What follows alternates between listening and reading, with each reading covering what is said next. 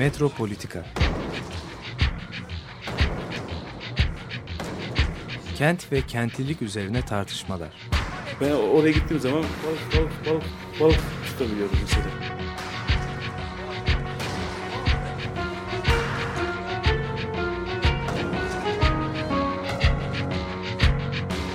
Hazırlayıp sunanlar Aysin Türkmen, Korhan Gümüş ve Murat Güvenç. Takusuyor yani. kolay kolay boşaltamadılar. Yani elektrikçiler terk etmedi Perşembe Pazarı merkezinde. Merhaba sevgili Açık Radyo dinleyicileri. Yılın ilk programında Murat Güvenç, Korhan Gümüş ve ben Aysim Türkmen sizlerle beraberiz. Ee, yılın ilk programını geçen programla biraz geçen program üzerine konuşarak e, açalım diye e, Köprü kurarak düşündük. diyelim. Hı? Evet. Hem yeni hem de bildiğimiz bilgilerin öte e, devamı. E, geçen programda e, Murat Güvenç e, Paris e, Sorbonne Üniversitesi'nde e, jürisinde bulunduğu bir tezi e, anlatmıştı. Avrupa'nın sınırları e, Nerede? nasıl çiziliyor? Türkiye'nin bu sınırlarla ilişkisi giriyor mu girmiyor mu kendisini? Türkiye'liler kendilerini nasıl hissediyor? Dünyanın diğer yerlerinde Türkiye nasıl hissediliyor? Di- Türkiye'liler Kendilerini. Avrupa'nın sınırlarını nasıl e, im- e, hayal ediyorlar, Evet. düşünüyorlar, kuruyorlar. E, ben bu programı e, evden dinleme fırsatı bulabildim. E, tabii e, yıllardır konuştuğumuz konularla e, çok iç içe olduğu için e, bir şekilde kayıtsız kalamadım programı. E, a, şimdi e, ilk e, beni çarpan şeylerden bir tanesi hani e, bilmiyorum hani teyze nasıl şey yapmış ama Avrupa denilen şeyin herhalde yani bir Türkiye değil hani bir Amerika bile değil hani e, Afrika kesinlikle değil hani Avrupa denilen şeyin kendisinin herhalde hayatımızda olan kavramların en güçlülerinden mekan bir mekansal kavram olarak belki de yani eşi benzeri var mıdır? Dünya bile değil. Yani Avrupa dünyadan bile öte bir kavram. Hani Avrupa'nın nasıl oluştuğu, Avrupa denilen şeyin oluşmasını e, düşündürdü beni. Hani Avrupa'nın sınırlarını düşlemek. Dolayısıyla bu kavramı hani e, yeniden yeniden, tekrardan tekrardan 250 senedir e, değil mi? Yani 1750'lerde bu kavramın herhalde oluştuğunu düşünebiliriz. Ee, ama hani 1850'lerde başka bir şeye dönüşmüş oluyor. 1900 başı başka bir şey. Bugün yine bambaşka bir şey. Yani Evet. Ve hala hiç yani 1700'lerden itibaren bu gücünü de kaybetmiş de değil. Değil. Yani siyasal gücünü kaybedebiliyor, ekonomik gücünü kaybedebiliyor. Coğrafi sınırları çok daha farklı oluyor Am- Amerika'ya göre işte e, dünyadaki kutuplara göre. Ama e, sosyal e, ve imgesel gücünü kesinlikle Hegemonik. tahakkümünü e, kesinlikle kaybetmiyor. Tabii e, hani 19. yüzyılın sonu 20. yüzyıldaki e, gücü aynı mı? Yani biraz tartışılır yani çok fazla çünkü 20. yüzyılın e, ikinci yarısında çok ciddi e, analizler işte e, kritikler olduğu için hani bu güce bu tahakküme bununla ilgili işte post yapısalcılardan neomarksistlerden hani bir sürü e, eleştiri geldiği için hani çok önemli kırılmalar da oldu hani bunları da atlamamak lazım ama gene de hani bu kırılmalar o gücü ne kadar sarsıyor e, ve bu güç hani e, bugün e, biraz coğrafya üzerinden bile gidebiliriz. Bizim hani zaten e, programımız e, mekan. Hani mekan üzerinden gittiğimiz zaman e, nasıl kurulmuş? Biraz oraya girelim diye düşündüm. Belki siz de daha sonra Murat Bey siz de e, hani e, bu e, mekanın e, temsilinin oluşma e, dinamiklerini biraz anlatırsınız. Tabii e, Foucault'un e, ö- eleştirileri çok önemli bu noktada. Avrupa bilgi sisteminin diyor özellikle e, 1700 işte 70'lerle 1830'lar 40'lar arası bu dönemlerde e, bir yeni bir icat edilmesi söz konusu. Bir yeni bir konfigürasyonu, yeni bir e, şekillendirilmesi söz konusu. Bir derinlik inşası var diyor.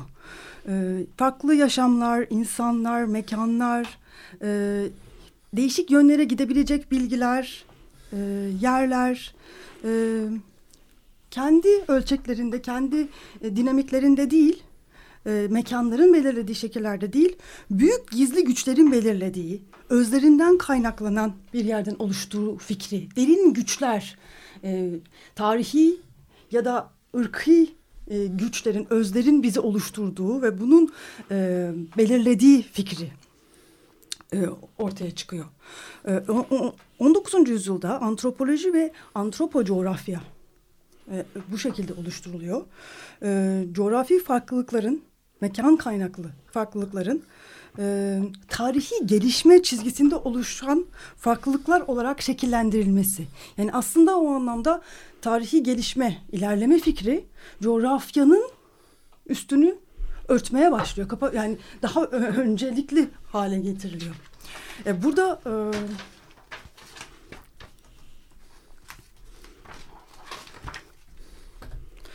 Komarov'ların çok enteresan bir sözü var. E, Jane ve John Komarov e, yanlış hatırlamıyorsam Avrupa'nın ötesi diyor. Avrupa'nın öncesi olarak kurgulanıyor. Yani burada tam işte hani geçen haftaki programın bahsettiği Avrupa sınırlarının e, hani nasıl aslında tahayyül edildiği yani bir mekandan daha farklı bir e, zaman ka, e, şeyinin ortaya çıkartılması söz konusu. Yani e, bu tabii sadece Avrupa değil bütün dünya böyle kurgulanıyor. bütün dünyanın bir şekilde bu, Avrupa'nın kendisi ve bütün dünyanın böyle kurgulanması. E, bu anlamda coğrafya biliminin e, buna katkısı, yani bunun oluşturulmasına katkısı çok büyük. Dolayısıyla hani bunun oluşması coğrafya bilimiyle iç içe. E, çünkü kendisi de bu pratikleri, yani mekanı geriye tutup hani bu pratikler içinden mekanı e, belirliyor. E, modern e, tar modern bilim tarihini de e, coğrafya tarihi bu anlamda etkilemiş oluyor. Avrupa merkezli bilginin oluşturulmasına coğrafyanın önemi çok büyük. Ee, kim oldukları insanların mekanlarda ne yaşamış oldukları önemsiz hale geliyor aslında. Yani daha önce de verilmiş olan bazı bizde yani aklımızda işte tarihimizde ırkımızda olan bazı e, ne bazı kaynaklardan beslenen bugünümüzü oluşturan yaşamları yaşıyoruz. Tam burada belki siz de e, hani bu nasıl bu Kantian. Kantçı e, bilgi sisteminin e, özellikle temsil sistemlerini nasıl oluşturduğu ile ilgili belki coğrafi temsil sistemlerini nasıl oluşturduğu ve hala nasıl e, hem dünyada hem Türkiye'de eğitim sisteminde nasıl rol oynadığını belki biraz bize anlatırım. Şimdi tabii e, yani böyle çok e, kapsamlı bir soru bu. E, biraz e, özellikle reform hareketlerinin yani bu yüzyıl savaşları ve bu Katolikler ve e, Protestanlar arasında Avrupa'nın paylaşılması e, konusundaki büyük e, kavgadan başlamak e, gerekiyor. Bu kavga biliyorsunuz sonuçta bizim protestan dünya dediğimiz dünyanın kuruluşuyla e, sonuçlanıyor ve bir e, Avrupa'nın kuzeyinde Avrupa'nın Avrupa üzerinde bir Katoliklerle e, protestanları birbirinden ayıran bir hat e, çiziliyor. Bu hat bugün pek fazla kullanılmasa da birçok ülkeyi ortadan ikiye bölüyor. Mesela Hollanda'yı ikiye bölüyor. Rotterdam kısmı Katolik tarafında, onun kuzeyi Protestan tarafında. Almanya'da bu çizginin güneyinde kalan yerler Bamberg, Stuttgart, Münih, Güney Almanya Katolik. Onun kuzeyindeki bölgeler Hamburg, e, Berlin. Britanya. Tabii Britanya'yı karıştırmıyorum. Çünkü Britanya bir Anglikan kilisesi o bu kilise tarihinin dışında. Hı. Orada başka bir hikaye var ama böyle mesela şey yapan bir. Kıta Burada da sonuçta bu e, yani 1600'lerde 1660 galiba 66 mı öyle bir şey. Bu meşhur Westfalia bu barışı e, şey yapıldığı zaman e, din ile din ile dünya işleri arasındaki e, sınırın bir çeşit karşılıklı olarak e, iki tarafında bunu kabul etmesi ile sonuçlanan belki de çok e, ünlü bir anlaşma bu Westfalia Barışı. Bu Westfalia Barışı aslında ulus devletlerin kuruluşu dediğimiz şeyi bir araya getiriyor. Aynı dönemde e, birkaç önemli şey oluyor. Bir tanesi bir ulus devletin devletin kurulabilmesi için bu Westfalia e, barışında e, birisinin ben buranın ben bu toprakların hakimiyim demesi böyle bir devletin e, meşruiyetini sağlamaya yetmiyor. Bir devletin kurulabilmesi için o devletle ilgili olan bütün paydaşların onun sınırlarını tanımaları gerekiyor. Yani bu sınır tanımdan tanımlan, tan, tanımlandığı zaman o sınır içerisindeki politi denen şey, siyasi güç, o sınırlar içerisinde şid, meşru şiddet uygulama tekelini ele geçirmiş oluyor. Yani şey, o, onu bir devlet olarak şey, onun için bizim mesela Lozan Anlaşması çok önemli. Çünkü bilmem kaç tane devlet bunu imzalamış. Ve Türkiye'nin sınırları bu bütün o ülkeler tarafından da tanınmış e, oluyor. Ondan sonra da e, onu, egemenliğinizi, şiddetinizi uygulama hakkına meşru. Ama bu, bu, bu siz e, ilan ettiğiniz e, sınırın devletin e, sınırlarını başkalarına kabul ettiremediğiniz takdirde o devlet fiilen var olsa bile e, meşru düzlemde yok oluyor. O yüzden de meşruiyetin kurulması için o devletin tanınması şey yapıyor. Bunun şimdi kendi soruna getirirsen bu bu birimler aslında e, ulus devletlerin kuruluşundan önceki dönemlerde insanların tanım e, deneyimledikleri mekanlardan çok farklı mekanlar. Ulus devletler bir insanın ömrü boyunca algılayabileceği bir mekanın çok üzerinde çok büyük bir mekan. Yani bu bir şehir değil. Bir bizim memleket, yöre dediğimiz bir şey değil. Yani mesela 16. 17. yüzyılda Fransa'nın bir kuzeyinden güneyine gitmek için aşağı yukarı bir ay yürümek gerekiyor. Yani şeyden, Lille'den Marsilya'ya gitmek için 35-40 gün harcaman gerekiyor. Gidemiyorsun yani. E bu bölge, bu burası bir devlet olarak kabul edildiği zaman bu bir insanın algılayabileceği bir mekan değil. Ve bir insanın bunun bilgisine sahip olması da mümkün değil. O zaman ulus devletler kurulduğu zaman insanların yani bu ulus öncesi dönemde tanımladıkları mekan pratiklerinin çok ötesinde bir mekansal birimle karşı karşıyayız. E bunun bu bilimin bir bilgisinin üretilmesi gerekiyor. İşte bu bilgi de bizim adımıza bizim coğrafya dediğimiz şey oluyor. Coğrafyanın coğrafya çok uzun zamandan beri var olan bir e, bir şey, meşgale diyelim. Ama e, ulus devletlerinin kurulmasından sonra stratejik bir önem kazanıyor. Çünkü coğrafya olmadığı zaman o içinde yaşanan e, şeyin mekansal birimin bilgisini o yurttaşlara, citizenlara bak citizen diyorum. Citizen dediğimiz zaman yurttaşlar dediğimiz zaman citizen. ondaki o da ketiye. Yani o da kente referansla. Yani ulus devletin Hala yurttaşı ulus yurttaşı olmak dediğimizde Türkçe'de kentlisi demiyoruz ama İngilizcesinde citizen. citizen yani ulus devletin kentlisi demek anlamı. Çünkü o büyük birimin tebaasına bir isim bulamamışlar. Yani hemşerilikten giderek citizen kelimesini icat etmişler. Hala o devam ediyor. Jeneoloji olarak devam ediyor. Bu bir şekilde bu kurulan bir birimlere bir de bir tarih icat etmek gerekiyor.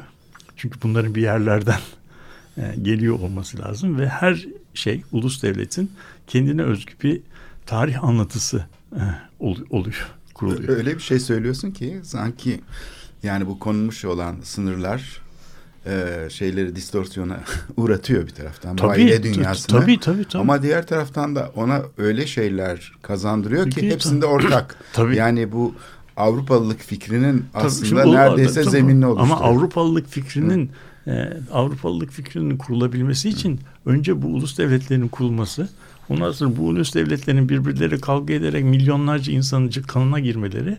Ondan sonra da ya nasıl e, nasıl Vesfalya Barışı'ndan önce 100 yıl savaştık.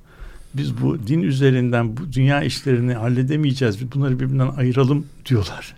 Ve Vesfalya'da ulus devletleri kuruyorlarsa kurdukları ulus devletler sistemi de iki dünya savaşı ve milyonlarca ölümden sonra ya biz bu ulus devletlerin gücünü aşan supranasyonel birimler kurmamız gerekir. Yoksa biz bu, bununla bir derken 3. Dünya Savaşı, 5. Dünya Savaşı biz bütün dünyayı yani kendimizi mahvederiz bu şeyde. Yani ulus devletin ideolojisinin aslında uzun erimde e, şeylere hayır hah bir şey olmadığı da 1960'lı yıllarda 2. Dünya Savaşı'ndan 15 yıl sonra e, teslim edilmiş oluyor. O da ulus üstü bir, bir birimin vatandaşlığı e, şey.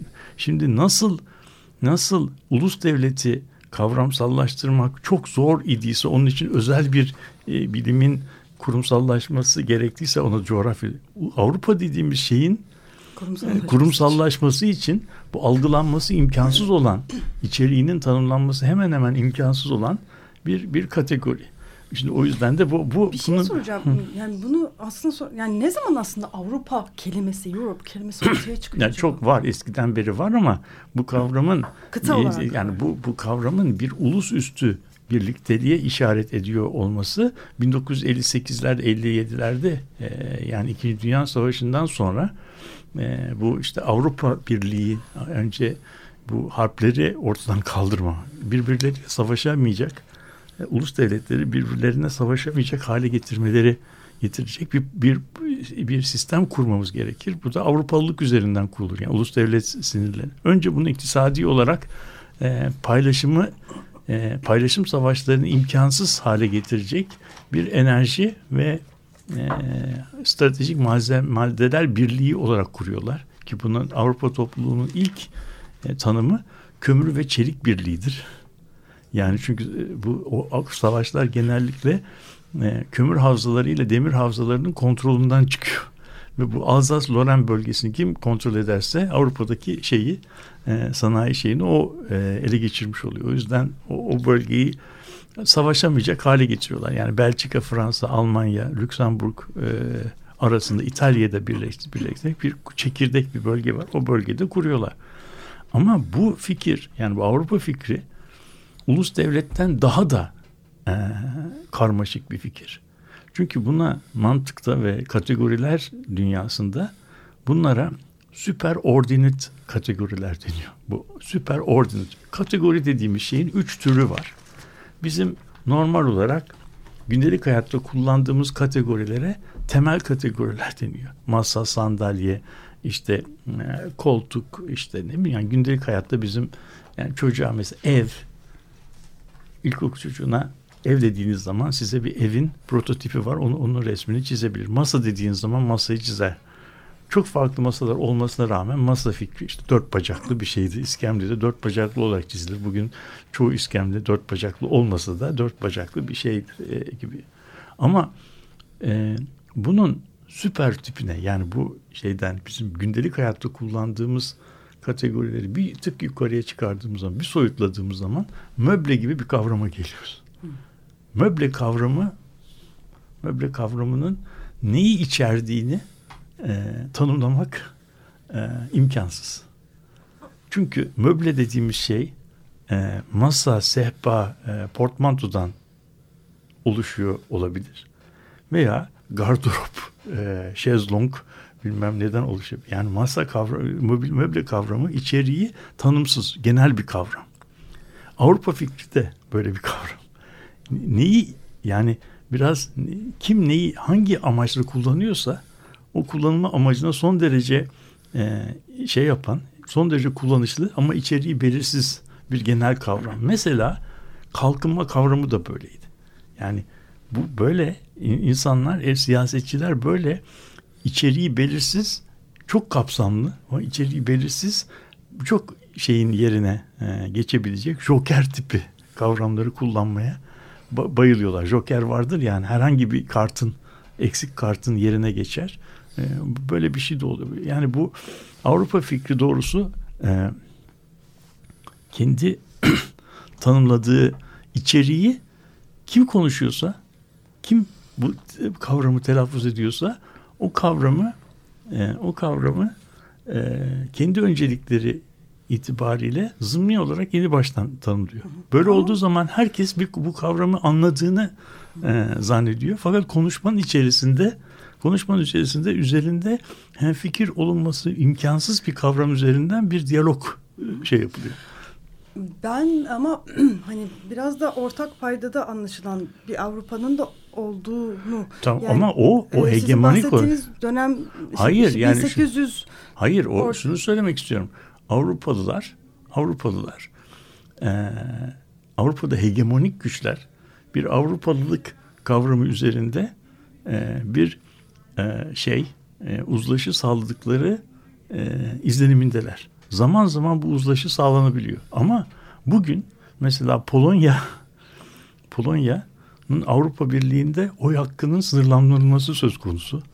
Avusturya'nın sistemden çıkarılması söz konusu.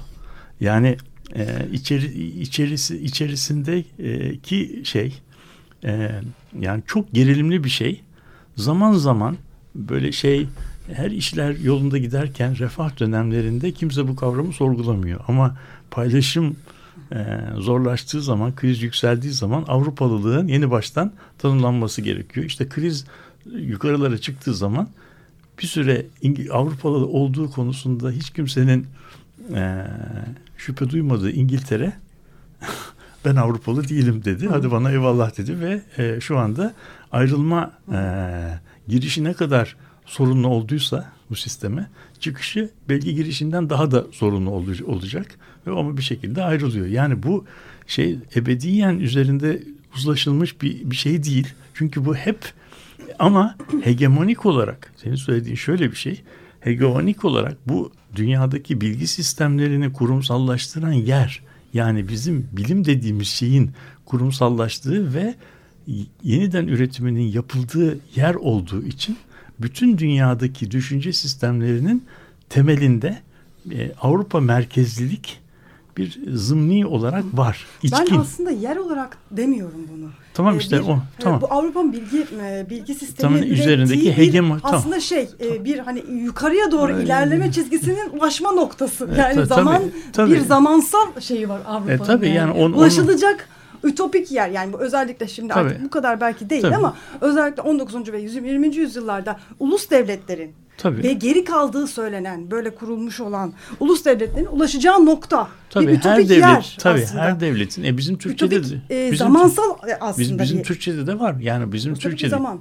muasır medeniyetler seviyesi işte, evet, dediğimiz şey Avrupa, Avrupa. Yani muas, muasır medeniyet dediğimiz şey var olan var olan e, civilization'ın eriştiği en son e, noktayı hedef alıyorsun. En son yer değil aslında değil. artık bir yer Tabii, değil orası. Yani yerli yer değil. Zaten işte şey o geçen günkü toplantımızda yerle yerle bu düşünce biçimi e, arasındaki şeyin e, kopukluğun bittiğinden bahsediyoruz. Yani bu durumda artık bir yer e, sadece fiziksel özellikleriyle bir yer, düşünce de fiziksel özelliklerinden azade düşünceler e, dünyasında soyut bir e, düşünce olmaktan çıkıyor. Yer ile yani mekansal pratik, maddi pratik, material pratik ile düşünce biçimi o kadar birbirinin içerisine girmiş ki bunları birbirinden e, ayırmak bir fiksiyon.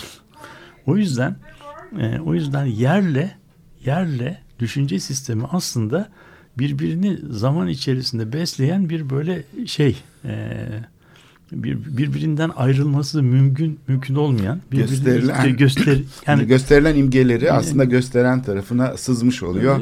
O, o şekilde kullanılıyor yani. Kullan, Onlar da gö tabii, göstergeleşiyor. Göstergeleşiyor. Yani. Coğrafya yani, dediğimiz tabii, şey böyle bir şey tabii, yani. Evet. Yer yer dediğin zaman, yer evet. dediğin zaman bir bir düşünce sistemine ima ediyor. Düşünce sistemi dediğimiz zaman da o kendi evrimi içerisinde bir mekanın tahakkümünü bir e, yani geçerli olduğu alanların e, sınırlarını da belirlemiş oluyor. Şimdi burada neden ben bu ulus devletlerin kuruluşuna gittim? Çünkü ulus devletlerin kuruluşu aynı zamanda e, bilginin, fiziğin, kimyanın bizim bildiği bugün bilim dediğimiz şeyin kurumsallaştığı ve bir şey olmaktan çıkıp sivil toplum pratiği halinden çıkıp bir e, devlet pratiği haline dönüşmesi e, anlamına geliyor. Bütün eğer bilimlerin özüne girersen yani sanat tarihinden istatistiğe kadar bu bilgiler nereden çıkmış, bu pratikler nereden çıkmış diye baktığın zaman erken modernite döneminde aslında devletlerin ilgilenmedikleri sivil toplum pratikleri olduğunu görüyoruz. Yani istatistik dediğimiz şey bir takım dernekler tarafından çıkmış. Sanat tarihi dediğimiz şey, müzeler dediğimiz şey zenginlerin kurdukları şeylerden çıkmış. Yani edebiyat dediğimiz şey literary society'lerden insanların birbirlerine kitapların öyküleri anlattıkları astronomi e, astronomi, coğrafya, tarih bütün bunlar aslında biraz sivil toplum pratiği. Bunların kurumsallaşması da devlet eliyle oluyor. Devlet eli bunları, devlet eliyle bunlar kurumsallaştırılıyor. Dil için konservatuvar, dil için akademiler, müzik için konservatuvarlar, işte e, sanat tarihi için müzeler kuruluyor ve bu şekilde şey sadece e, bir e, alan üzerinde şiddet tekeli kurulmuş olmuyor. Aynı zamanda var olan bilgilerin tamamının yeniden üretimi de devlet tekeline alınmış oluyor. Bu bu bu tekele girdiği zaman da bunun e, bunun bunu dünya çapında geçerli kılan yaklaşımlar ki bunların içerisinde en önemlisi Kant'ın yaptığı bir şeydir. Kant'ın e, getirdiği e, bilimler sınıflaması bütün dünyayı tırnak içinde egemen olan hegemonik bir bilim anlayışı oluyor. Üçüncü kategori neydi peki? Yani bu iki kategoriyi saydıktan sonra üçüncü e, kategori dedin yanılmıyorsam. Bir daha hani tam orası tutmuş. Hani birinci kategori hani bu şey e, sandalye, masa falan. Üçüncüsü de üçüncüsü de yani bir tanesi bizim gündelik hayatta evet. kullandığımız kategoriler. Buna buna te- temel tipler diyor. Bunların üst tiplerine süper ordinit deniyor. Bunlara işte böyle möble, möble, memeli, evet. memeli, turunçgiller, meyveler, sebze. Mesela sebze kategorisi bir süper ordinit. Çünkü sebze havucu da içerebilir, enginarı da içerebilir. Yani kendi içinde çok farklı. Bunun alt kategorisine ise subordinate kategorileri deniyor. Bu da çok uzmanlaşmış kategoriler. Yani iskemle dediğimiz zaman iskemle tipinin daha uzmanlaşmış şekilleri. Dişçi iskemlesi, dişçi iskemlesi, tekerlekli iskemle. Ondan sonra dişçi dişçi koltuğu, şezlong falan gibi yani daha uzman ancak uzman yani bir tanesi çok ayrıntı düzeyi çok yüksek uzmanların anlayabileceği bir dil. Öbürü ayrıntı düzeyi e, düşük fakat kapsayıcılığı çok yüksek olan bir kategori. Bir de gündelik hayatta kullandığımız temel kategori. İşte bu siyaset de siyaset biliminde siyasetçiler genellikle gündelik hayatta herkesin tanıdığı kategorileri kullandıkları zaman bunların kapsayıcılığı az oluyor. Daha fazla insanın bildiğini zannettiği, daha fazla insana çekici gören genel kategorileri kullanmak siyasetin çok e, şey mesela sürdürülebilirlik kavramı bunlardan bir tanesi. Sürdürülebilirlik kavramının tam neyi içerdiği konusunda herhangi bir uzlaşı olmamasına rağmen çok revaçta bir kavram. Çünkü e, her herhangi bir şey niyetine kullanılabiliyor. Anlatabildim? Evet. Peki burada e, bir e, yerlerden bahsettik. E, bu yerlerle ilgili bir şarkı dinleyeceğiz. Ringo Starr'dan Liverpool şarkısını çalacağız. I was a sailor first. I sailed the sea.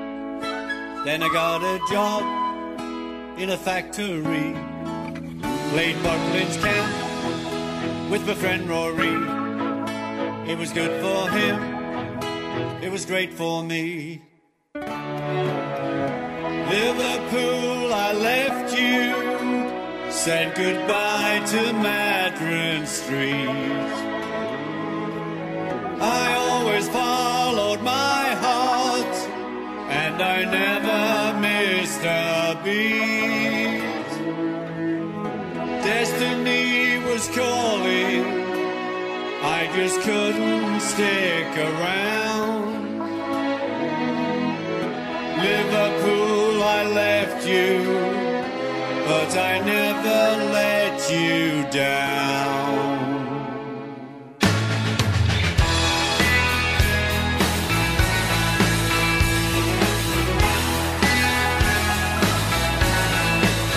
Went to Hamburg the red lights were on with George and Paul and my friend John. We rocked all night, we all looked up. We have much, but we had enough. Liverpool, I left you, said goodbye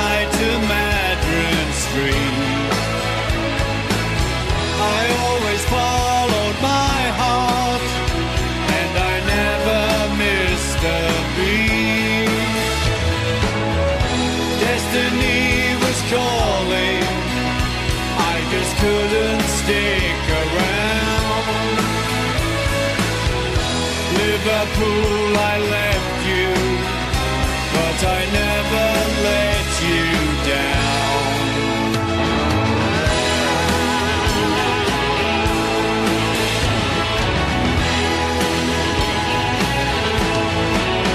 in the USA when we played Shea.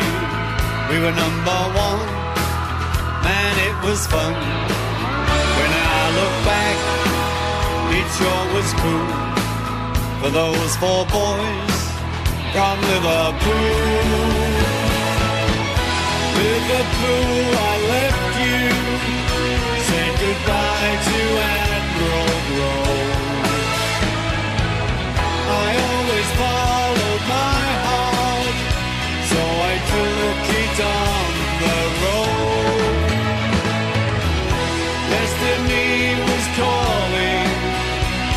Just couldn't stick around.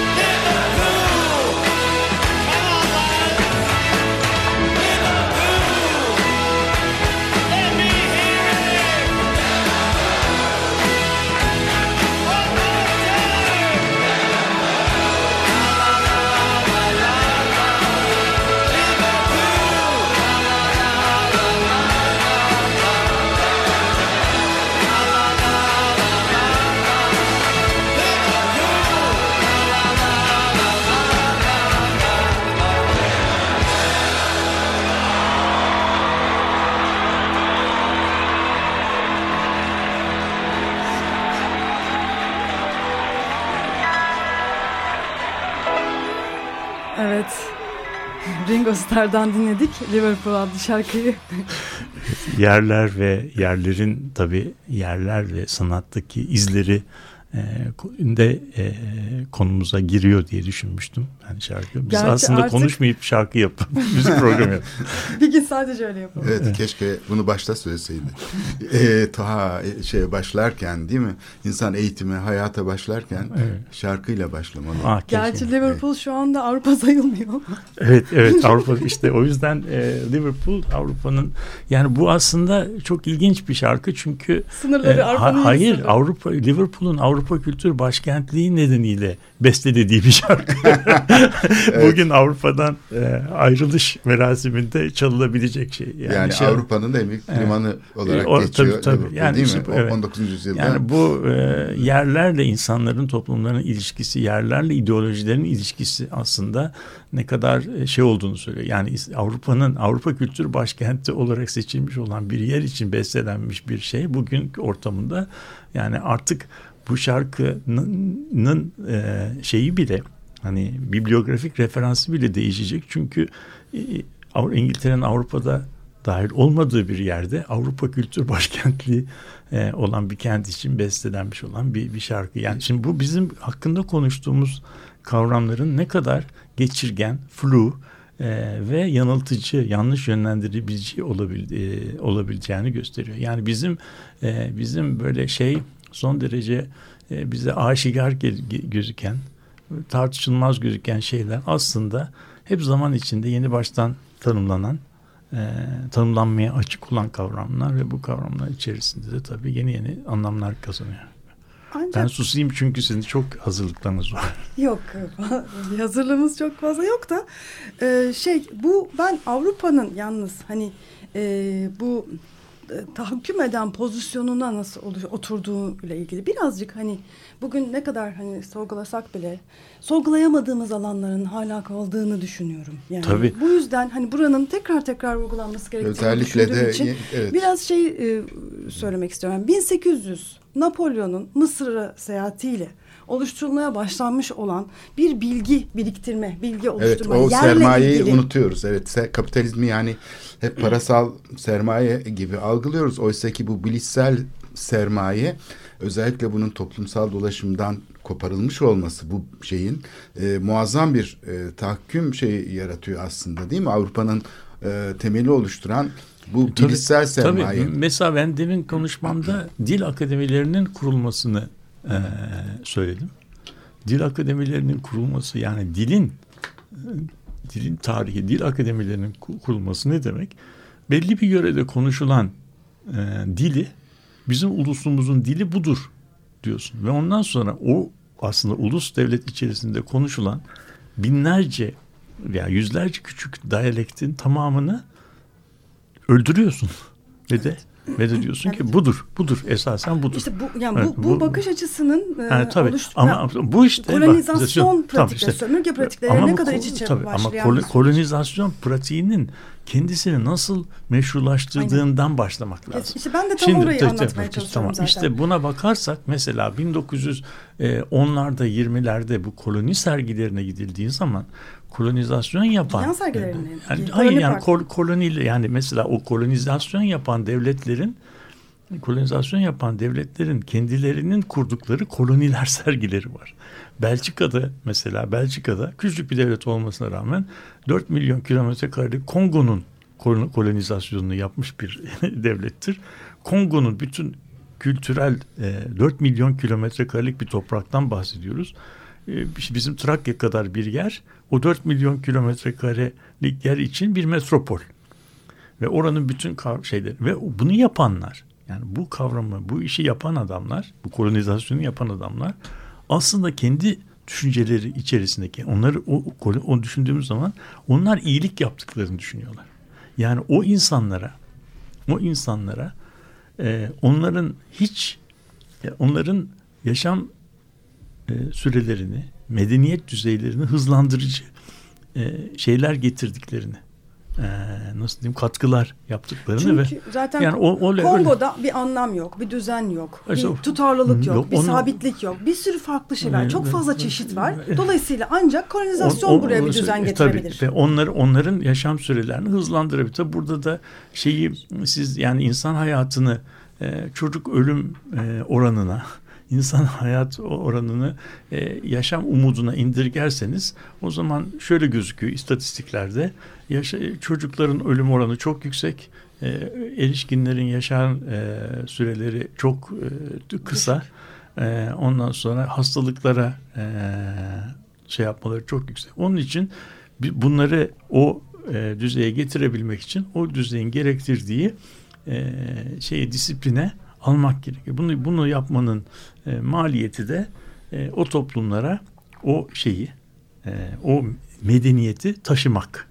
O taşıdığınız zaman da yerel kültürdü, artık tohumdu, pratikti, şey onların tamamı arkaik, açıklanması mümkün olmayan e, pratikler haline geliyor. Onun yerine modernitenin getirdiği işte monokültür monokültür yani tek e, ürüne dayalı tarımlar e, ondan sonra e, belli bir e, eğitim e, anlayışı. Bunu getirdiğiniz Tek zaman edebiyat. tek teknik edebiyat, e, metropolün e, değerler sisteminin paylaşılması, dilinin paylaşılması sonunda öyle bir hale geliyor ki artık e, 1945'te e, kolonizasyon otomatik olarak kendini yeniden e, üretebilir hale geldiği zaman onu idare etmek için özel para harcamaya gerek yok. Çünkü o dil yerleşmiş.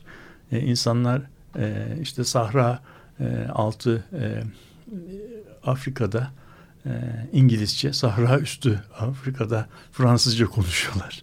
Yani Fas'tan Fas'tan Tunus'a kadar ki Kuzey Afrika bizim Magreb dediğimiz yer e, de e, ana e, iletişim dili Arapçanın yanında Fransa. Bugün e, Fransızca Tunus'ta, Tunus'ta, Cezayir'de, e, Fas'ta e, Fransızca e, bir çeşit lingua franca gibi bir şey. Yani e, o insanlar e, Fransız eğitim sistemiyle, kültürüyle hemhal olmuş şeyler. Yani orada onlar Fransız kültürünü öğrenmek için özel bir e, çaba sarf etmiyorlar ve bunu milliyet, ulus devlet kurulmasına rağmen bu otomatik olarak şey yapıyor. İngiltere'deki Commonwealth sistemi kesinlikle şey bir e, folklorik bir şey değil. Yani e, işte İngiliz kolonilerindeki eğitim sistemi şeylerin merasimlerde e, askerlerin tören yürüyüşleri bile İngiliz tören yürüyüşlerinin aynısı.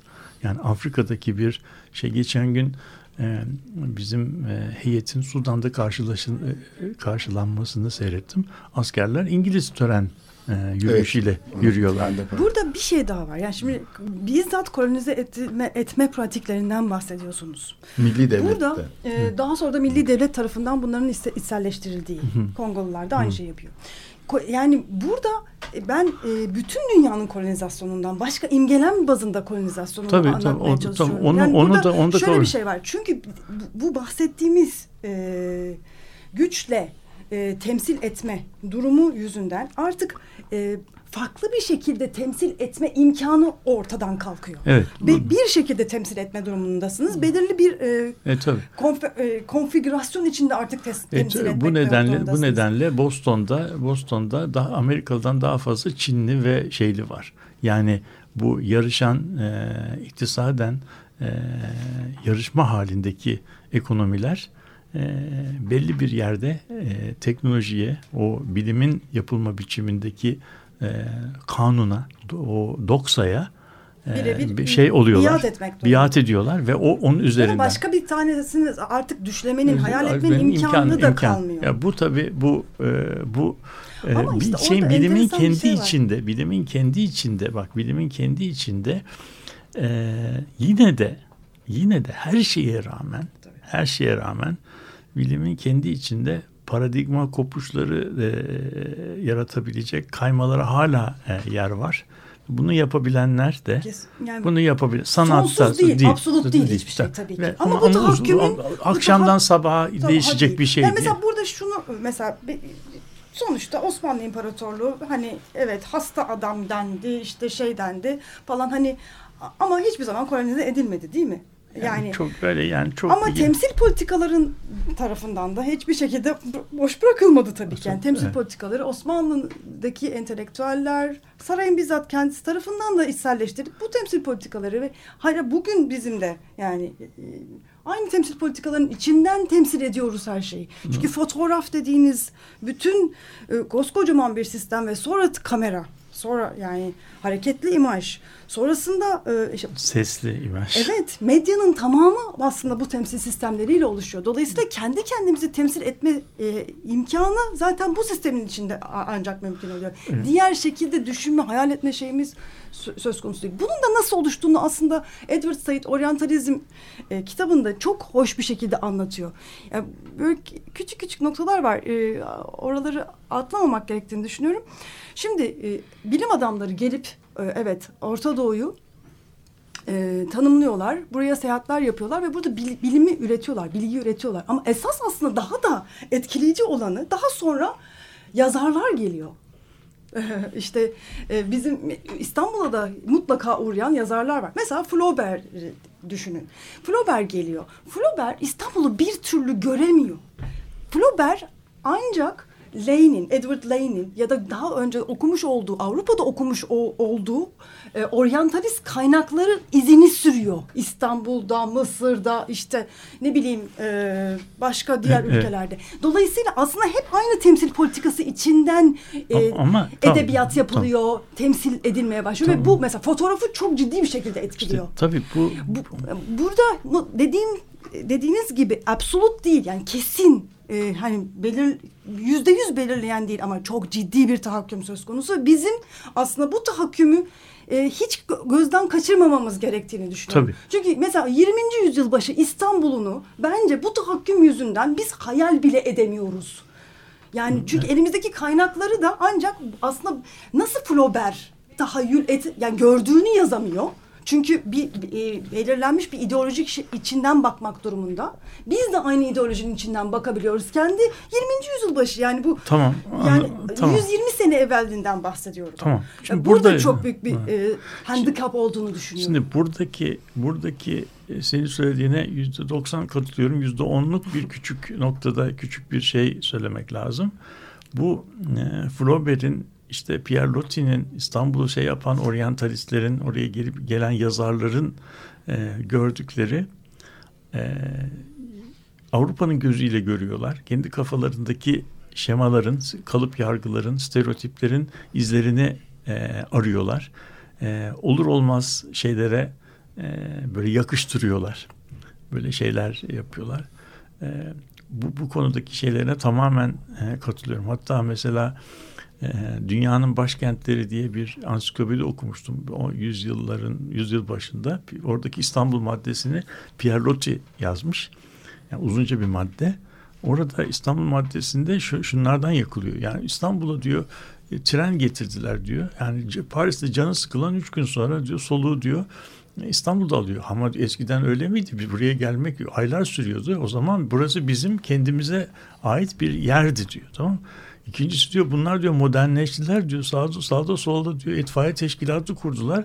Yangın çıktığı zaman hemen söndürüyorlar. Eskiden diyor ne güzel yanıyordu böyle geceleri diyor bu şehirdeki e, şeyi manzaradan geçilmiyordu. Bu bir ansiklopedi maddesi. Yani bu burada açıkça açıkça yangınlarını ve treni e, şey yani Şey, trenin ama gelmemesi. burada işte bir eleştiri Şey, de var. tabii. Ee, bütün bu karşıtı. yaratmış olduğu Tabii, şeye ama- karşı bir romantizm var Romantik, yani. işte onu, onu Buradan onu- haz al- alınan bir şey Şey- var bu işin. Yani bir bu şehrin- fantezi o normlar olmasa zaten olmazdı. Tam işte bu, Normları bu, bu fanteziyi koy- kurmak için yani bu Evet. fantezi hem o görüleni e, tayin ediyor hem de görülenin zıttını da tayin eder hale e, geliyor filan.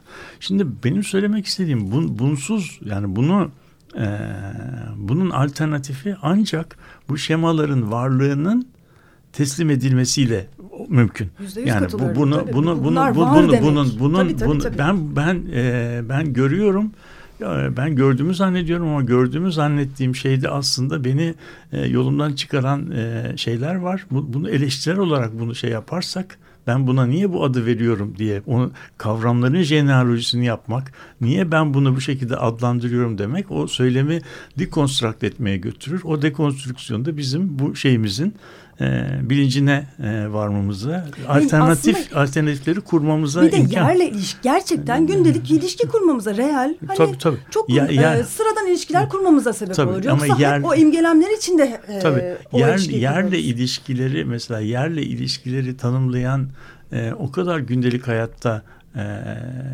şeyler vardır ki e, kavramlar var. Mesela mimarlıkta e, böyle çök e, sorunlu alan, çöküntü alanı, mezbelelik filan gibi kelimeleri e, şey yaptı. Problem alanı, zor mahalle e, gibi böyle e, terbiyeli kültürel terbiyeli ama dışlayıcı kavramlar Ya kullanmaya başladı. şey de mesela canlandırmak, Canlandırmak, e, e, işte hayatiyet korumak, korumak, koruma planı yapmak. hayati Evet. şey koruma kullanım dengesi kurmak Bak, filan evet. gibi kavramlarla yaklaştığın zaman Üstten belirleyen şeyler, kavramlar işte bunları kullan- kullandığın zaman müdahaleler hemen meşrulaştırılmış ve o kavramların penceresinden görmüş oluyorsun. O zaman da nasıl kolonizatörler yap, yapıp ettiklerini e, kendi çerçeveleriyle meşrulaştırıyorlarsa biz onlara medeniyet götürüyoruz diye e, yer yerlere ilişkin e, müdahalelerimizde de biz burada bir şey yapmıyoruz aslında koruma kullanım dengesi getiriyoruz diyorlar. o koruma kullanım dengesi getirdiğimiz zaman da zaten problem kökünden halledilmiş oluyor. Evet programın sonuna geldik. Destekleyicimiz Zeynep Günsür'e çok teşekkür ederiz. İyi haftalar diliyoruz.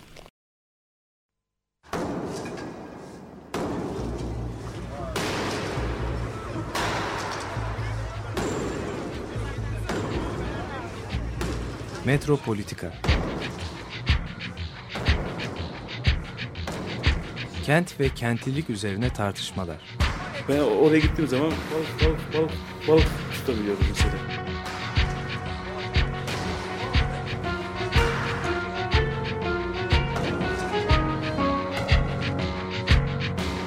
Hazırlayıp sunanlar Aysin Türkmen, Korhan Gümüş ve Murat Güvenç. Takusu yok yani. Kolay kolay boşaltamadılar. Yani elektrikçiler terk etmedi Perşembe Pazarı merkezinde. Açık Radyo program destekçisi olun. Bir veya daha fazla programa destek olmak için 212 alan koduyla 343 41 41